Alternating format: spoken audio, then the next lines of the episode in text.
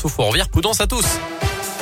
8h30, la météo dans quelques instants. Un cadeau aussi, vous allez pouvoir aller supporter l'USBPA du côté du stade Marcel Verchères ce soir. Et puis avant tout ça, c'est le Scoop Info à 8h30 avec Colin Cotte. Bonjour Colin. Bonjour Mickaël, bonjour à tous. À la une de l'actualité ce matin, cette très bonne nouvelle pour tous ceux qui s'inquiétaient de savoir comment faire le plein de leur voiture ou payer leur facture de gaz.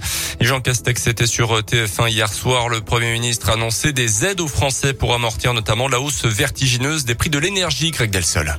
Oui, à commencer par ce qui préoccupe le plus les Français en ce moment, l'augmentation des prix du carburant. Jean Castex a promis une indemnité de 100 € net pour chaque personne qui gagne moins de 2000 € net par mois.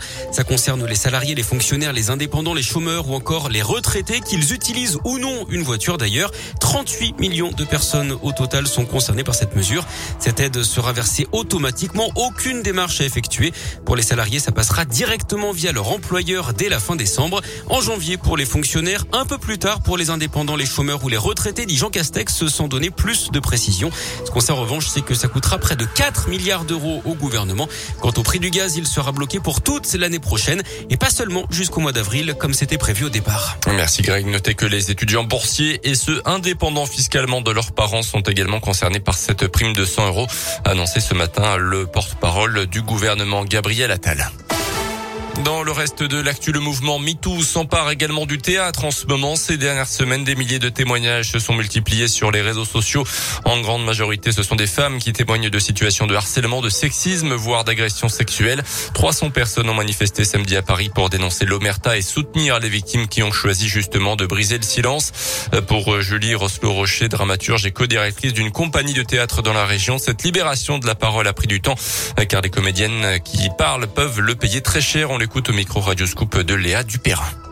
Le risque, c'est de ne plus pouvoir faire suffisamment de cachets, de ne pas pouvoir reconduire ses droits, de sortir carrément d'un travail qu'on a choisi parce qu'on l'aime, parce qu'on est passionné. Il y a l'idée que le milieu est petit, que tout le monde se connaît, c'est ça qui est délicat. Après, là, ce que le mouvement MeToo suscite, c'est cet effet douloureux, parce que parler, c'est retraverser une souffrance, une situation d'humiliation.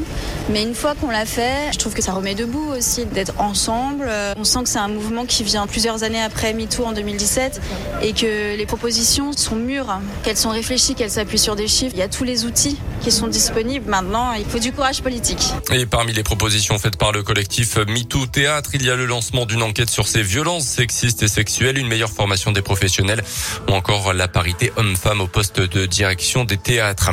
Dans l'actu, dans l'Ain, cette alerte lancée à Prié près de Pont-d'Ain cette semaine, une jeune fille de 11 ans aurait été abordée mardi matin par un automobiliste alors qu'elle attendait le car pour se rendre au collège et lui aurait proposé de l'emmener. La collégienne a pu prendre la fuite à travers champs tout en repérant le type de véhicule du suspect. Un 4x4 noir de marque allemande, l'homme aurait entre 40 et 50 ans, aurait les cheveux grisonnants. Les gendarmes ont été avertis. Aucune plainte n'a pour l'instant été déposée. À retenir également le coup d'envoi aujourd'hui de la campagne de vaccination contre la grippe. Ça concerne pour l'instant évidemment le public prioritaire, les personnes âgées de plus de 65 ans, les femmes enceintes ou encore le personnel soignant. Les sports avec d'abord du rugby à l'USB à la recherche de sa première victoire en championnat. Verchères, réception de Narbonne, pas mieux classé que les Bressans en Pro D2. Coup d'envoi à 19h30 ce soir, tout comme Rouen au Oyonnax. En foot, un match spectaculaire en Ligue Europa hier entre le Spartak Prague et Lyon. Après avoir été mené 2-0 au bout de 20 minutes, les Lyonnais l'ont finalement emporté 4-3 grâce à des buts d'Awar, de Paqueta et un doublé de Toko Ekambi. Lyon joue à Nice dimanche après-midi en Ligue 1. Notez également hier en Ligue Europa le match nul de Marseille contre la Lazio-Rome et la victoire de l'AS Monaco sur le terrain du PSV Eindhoven. Merci.